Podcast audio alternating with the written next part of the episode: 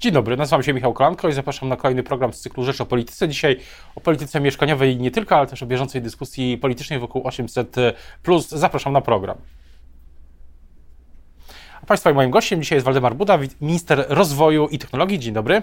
Witam serdecznie. Panie ministrze, pytanie o nową politykę mieszkaniową. Co, co kryje się za tym, za tym pojęciem? Wczoraj tweet-up z udziałem pana, pana współpracowników e, i to, to hasło chyba po raz pierwszy zostało tak odrębnione w, w, w, przestrzeni publicznej, że tak się wyrażę. Więc co, co, jest, co się za tym kryje? Co jest nowego w tej polityce mieszkaniowej? Że ona jest nowa. No nieskromnie e, przyznam, że e, od roku, kiedy jestem w Ministerstwie Rozwoju i Technologii, w polityce mieszkaniowej zadziało się bardzo dużo. I dlatego spieliśmy to jedną klamrą, żeby pokazać, jak te pojedyncze działania, które podczas całego roku ogłaszaliśmy, e, łącznie dają pewną całość, którą spokojnie można nazwać nową polityką mieszkaniową.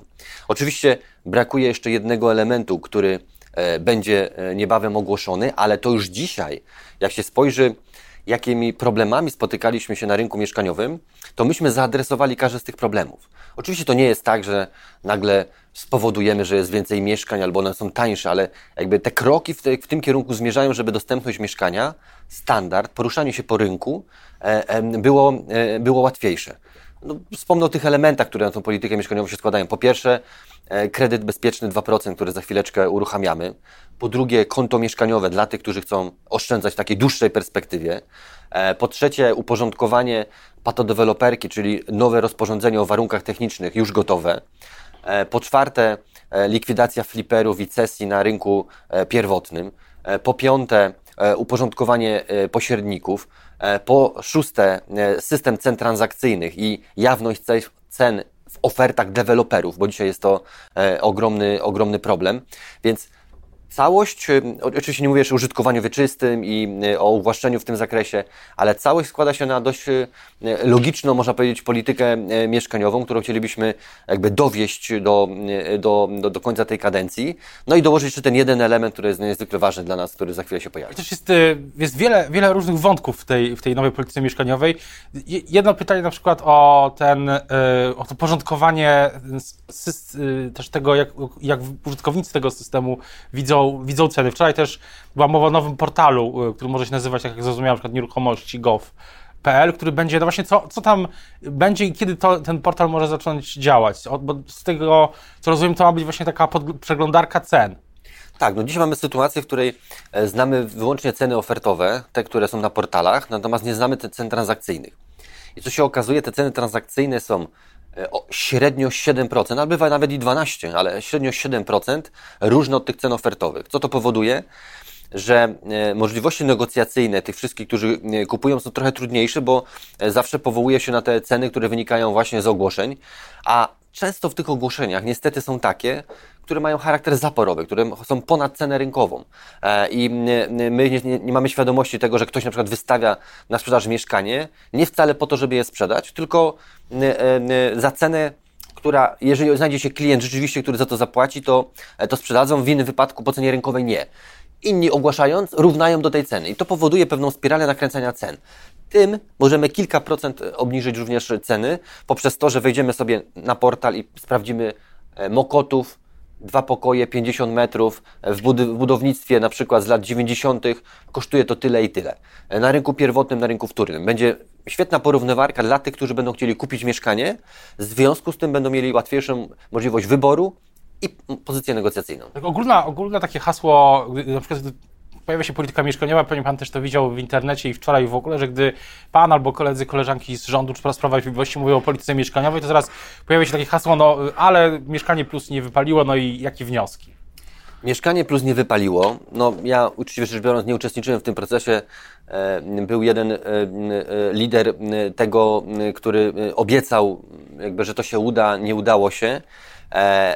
Profesor Barsz, który jakby tym, tym kierował i E, e, ja dzisiaj posprzątam po Mieszkaniu Plus, to znaczy zaproponuję za chwilkę rozwiązanie, które zamknie ten temat, to znaczy wszyscy ci, którzy kupili te mieszkania, otrzymali, bo to jest dzisiaj najem, e, w ramach Mieszkania Plus, na bardzo preferencyjnych warunkach wykupią te mieszkania i zamkniemy ten temat, czyli można powiedzieć, dobrze skończymy. Ja tyle mogę zrobić w tej sprawie. Natomiast idziemy w zupełnie innym kierunku. Wybudowaliśmy, i to był też jakby moment i potrzeba, to znaczy w 2016 roku nie mogliśmy proponować programów popytowych, bo budowaliśmy bardzo mało. 140 tysięcy wszystkich y, budynków, mieszkań 100 tysięcy. Więc nie mogliśmy proponować, żeby wzmocnić y, klientów nabawiających mieszkań, tylko musieliśmy wzmocnić podaż, czyli budowanie. I to wtedy było istotne, źle było wykonane. Natomiast y, dzisiaj mamy rekordową ilość budowy mieszkań i domów, w związku z tym możemy zaproponować propozycję popytową. I dlatego kredyt bezpieczny 2%, konto mieszkaniowe, które doprowadza nas do zakupu mieszkania. Więc ja uczciwie mogę przeprosić za liderów tego projektu wówczas i E, i e, e, pochylić, pochylić czoła i powiedzieć, że no, spróbujemy to jeszcze na końcu naprawić, ale nie kontynuujemy Mieszkania Plus, bo ono się nie sprawdzi. Jeden z użytkowników Twittera, gdy gdy też były relacje z TweetUpa, wczoraj też Pan pokazał takie duże białe pudełko, które ma właśnie symbolizować, jak rozumiem, tą nową propozycję, która będzie mm, przedstawiona, to pytam, czy to jest od strony podażowej zaatakowanie tego mm, tematu. Nie chcę odpowiadać tutaj na pytanie, żeby e, nie, cokolwiek, czegokolwiek nie sugerować. To jest pewnego rodzaju e, nowe rozwiązanie, e, niedyskutowane w przestrzeni publicznej i myślę, że musimy spokojnie poczekać, jak liderzy Zjednoczonej Prawicy, pan prezes Jarosław Kaczyński albo pan premier Mateusz Morawiecki ogłoszą to rozwiązanie. Rozumiem, to będzie kolejny, a to będzie na kolejnym ulu? kolejnym ulu programowym? Być może na kolejny, być może, być może na następnym. Tutaj to jest kwestia już typowo polityczna. My jesteśmy przygotowani, gotowi, mamy rozwiązanie wiem, że ono ma pewien akcent polityczny. Co do y, tego rozwiązania, to jeszcze, wracając jeszcze do tych projektów, które pan, o których Pan mówił, no bo pytanie jest na przykład o to konto, konto mieszkaniowe, bo to jak rozumiem jest, y, czy są jakieś symulacje, albo może już teraz ma Pan y, taką wiedzę, czy ktoś się pyta, zgłasza, jak to może wyglądać w praktyce, czy na przykład jest już jakieś zainteresowanie tym, tym tematem? No, konto mieszkaniowe jest przykryte mocno tematem bezpiecznego kredytu, a to jest taki dwupak, E, ja bardzo staram się eksponować to w, w, w wielu moich e, e, wystąpieniach czy, czy, czy publikacjach, ponieważ jest to bardzo atrakcyjne oprocentowanie. Nie było czegoś takiego, żeby tak dobrze oszczędzać na mieszkanie. Kiedyś była książeczka mieszkaniowa, ale to nawet ona przy swoich wszystkich wadach nie była tak dobrze oprocentowania. Tam mamy trzy atrakcyjne elementy. Odkładamy między 500 a 2000 miesięcznie i trzeba pamiętać, również na dziecko 13-letnie i, i, i starsze możemy odkładać, ale tam mamy trzy bonusy, które powodują, że to jest ultra, e, ultra opłacalne. To znaczy brak podatku belki, oprocentowanie komercyjne, takie jak jest dzisiaj na kontach oszczędnościowych, plus premia mieszkaniowa, która równa się wysokości inflacji. Więc te trzy elementy powodują, że mamy, no, można powiedzieć, eksplozję, jeśli chodzi o stopę zwrotu tego produktu.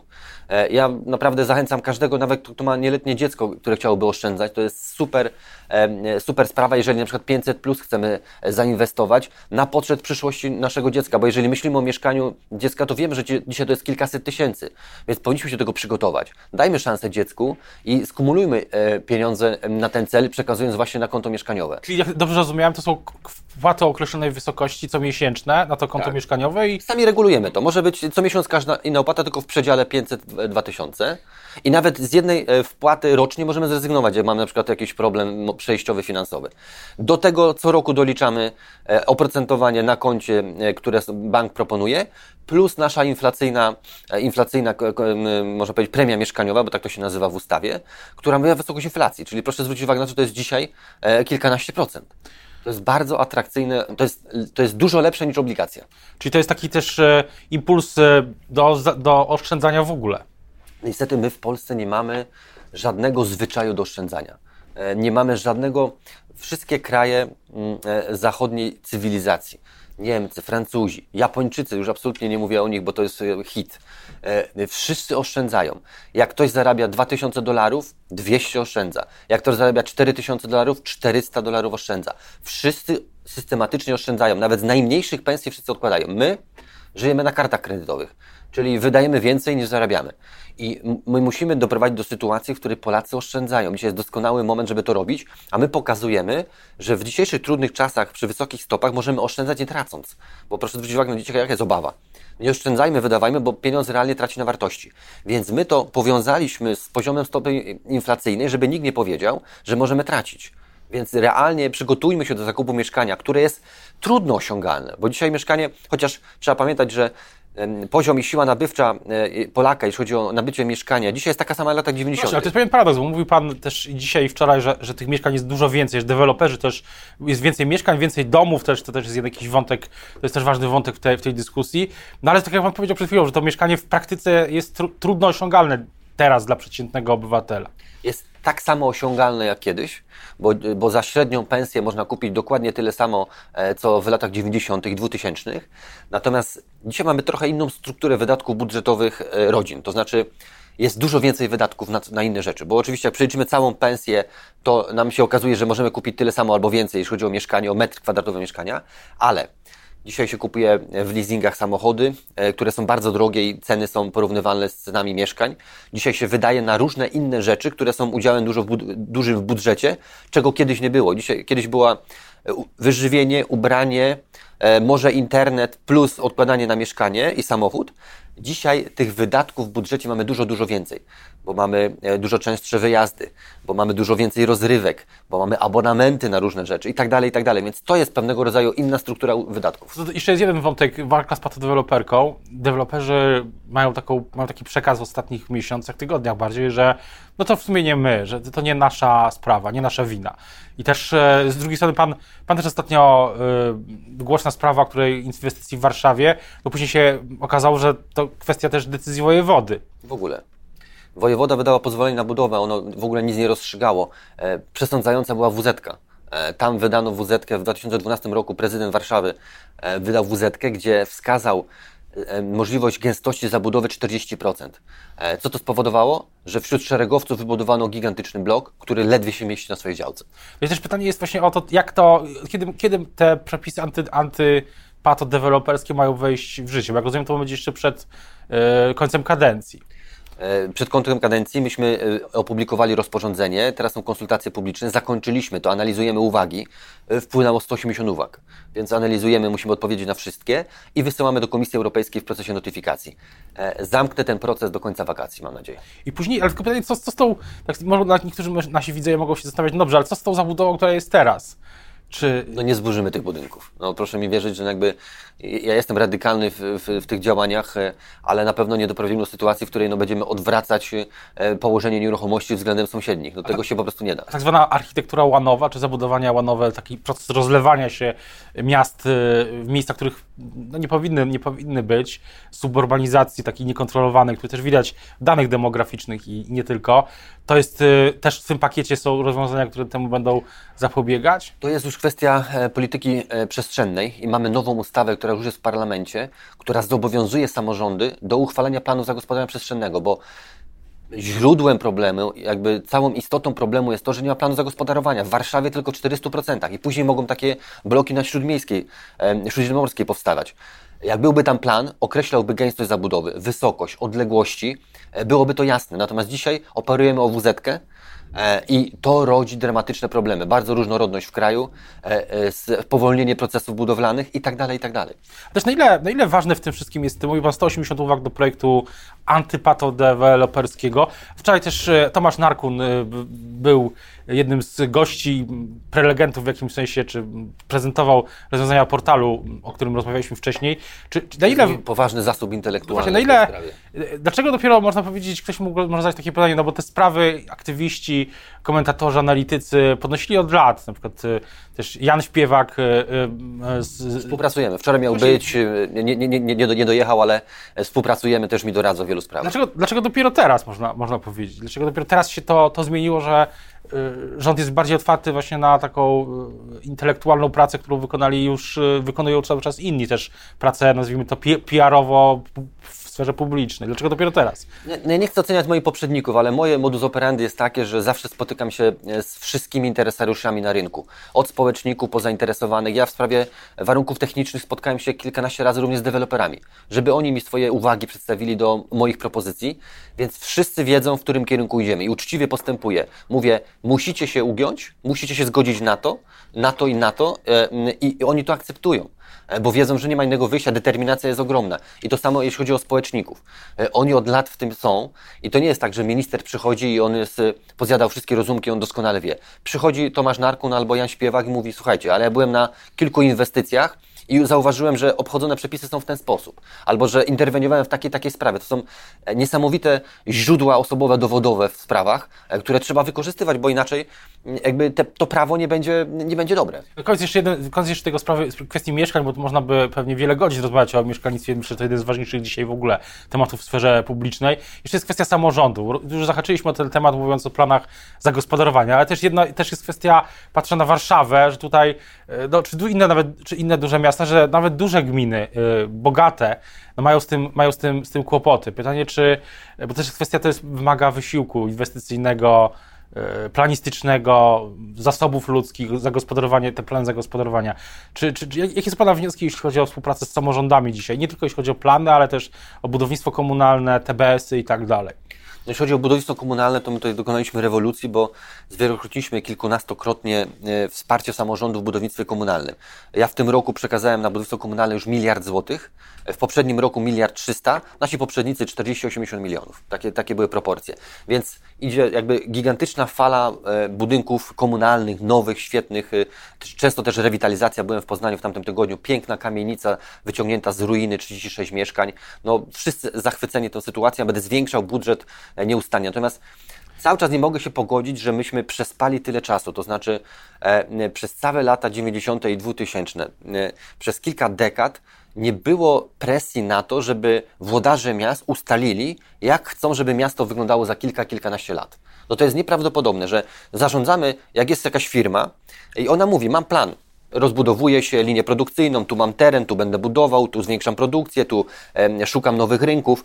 Przychodzi włodarz miasta i on nie ma koncepcji, co na większości swojego obszaru ma powstać. Tylko co powstanie, to będzie. Jak się zgłosi inwestor i e, będzie chciał wz na to, to sobie wybuduje. Jak będzie chciał na coś innego, też sobie wybuduje. Przecież włodarz miasta powinien przyjść i pierwsze zadanie, jakie jego powinno być, powiedzieć tak, w tej przestrzeni chcę mieć to, to chcę mieć to, tu chcę mieć taki układ drogowy. Tak ma wyglądać miasto za 10 lat, bez względu na to, czy ja będę włodarzem, czy nie. I to jest y, podstawowa rzecz, podstawowe zaniechanie. Nie ma pracy koncepcyjnej, jakby wizjonerskiej, jeśli chodzi o y, y, jak ma wyglądać miasto za paręnaście lat, jak nas nie będzie, jak my będziemy robić inne rzeczy, ale po nas zostanie pewien ład, który będzie dla naszych dzieci na przykład. Ale z drugiej strony jeszcze jest, jeśli chodzi o samo budownictwo i komunalne, i TBS, i mieszkania na wynajem, to czasami jest pewnego rodzaju stygmat, jeśli chodzi o związek taki jeśli chodzi o takie projekty. Stygmat można, można przełamywać, że to są jakby gorsze mieszkania. No, jeżeli dzisiaj e, e, ktoś otrzymuje mieszkanie, które jest nowo wybudowane, albo mieszkanie, które jest z rewitalizowanej kamienicy, to naprawdę wielu, e, którzy mieszkają dzisiaj w blokach gierkowskich, chętnie by się zamieniło na tego typu mieszkania. Więc mieszkanie komunalne, oczywiście tkanka mieszkań komunalnych dzisiaj jest bardzo słaba, bo jeżeli nasi poprzednicy dopłacali do budownictwa komunalnego 35% do kosztów budowy, no to jaki, jaki samorząd było stać na to, żeby budować blok za 65% z własnej kieszeni? My dzisiaj dajemy 80%, więc ten obraz mieszkań komunalnych za chwilkę się zmieni. Na koniec jeszcze w tym wątku pytanie o wakacje kredytowe, czy nową część, czy, czy ona może być ogłoszona w tym roku jeszcze przez rząd? Będziemy to ogłaszać raczej w listopadzie, w grudniu, Jeśli... na końcówce roku, jeżeli stopy procentowe będą nadal wysokie, albo nie będziemy widzieli realnych obniżek stóp. Pan premier jasno e, jakby deklarował, że jeżeli będzie potrzeba, to je przedłużymy. Na koniec jeszcze pytanie o 800. Czy czuje się pan e, jako, e, czy czuje się pan, że Platforma Obywatelska złapała pana rząd Prawo i Sprawiedliwość w jakiś rodzaj potrzasku? że zgłasza dzisiaj własny projekt o nowelizacji, waloryzacji 500 plus na 800 plus? Czy osiągnęliśmy. Gambit, game changer, niektórzy, niektórzy mówią. Osiągnęliśmy świetny efekt. To znaczy, za, za chwilę pierwsze sondaże pokażą, że platforma traci dzięki temu, bo e, e, my jesteśmy wiarygodni i e, e wokół nas się tańczy, można powiedzieć, w tej sprawie. To my wprowadziliśmy 500, oni tego nigdy nie chcieli albo krytykowali. Dzisiaj mówimy 800 i wdrożymy, to pokazaliśmy datę i wszyscy wiedzą, że to zrobimy. Natomiast to, co robi Donald Tusk, to jest takie podszypywanie za nogawkę i to nie ma większego znaczenia, bo nikt nie wierzy w jego autentyczność w ramach tego programu.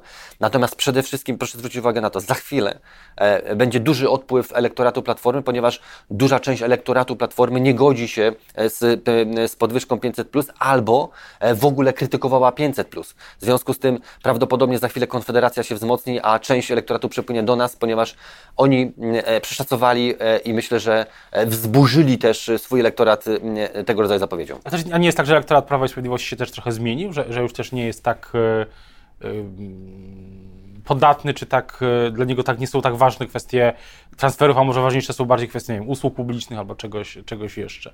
Ja myślę, że każdy docenia to, bo to, to nie jest tak, bo gdyby obywatel miał taką jasny wybór, e, e, jak nie dostanę podwyżki z 500 do 800, to dostanę gdzieś indziej. Natomiast e, jednak e, nie ma takiego przełożenia bezpośrednio. To znaczy, jeżeli on tego 800 nie dostanie, to nie zobaczy tego też gdzie indziej. Więc lepiej dostać coś, co ewidentnie będzie na jego koncie i on sobie za tym zadysponuje. I tę usługę publiczną nawet e, przyniesie jakby usługę komercyjną, ale wie, że on ma to zabezpieczone. Więc ja uważam, że to cały czas bardzo dobrze działa i też motywuje do tego, żeby te usługi publiczne później były w konkurencyjnie do prywatnych, które w wielu sektorach już są konkurencyjne później, jak rozumiem, w kolejnych kadencjach dla, dla Prawa i Sprawiedliwości. Dokładnie. Jeśli tak jak to jest oczywiście kwestia, zobaczymy też kto, kto 15 października najpewniej y, wygra, wygra, wygra wybory. Myślę, że usługi publiczne będą tematem nie tylko mieszkalnictwa, ale też y, transport czy, czy energetyka. Y, to wszystko, o czym będziemy pewnie rozmawiać jeszcze przez najbliższe miesiące. Teraz bardzo już dziękuję za rozmowę Państwa i moim gościem. Dzisiaj był Waldemar Buda, minister rozwoju technologii. Dziękuję bardzo. Dziękuję bardzo.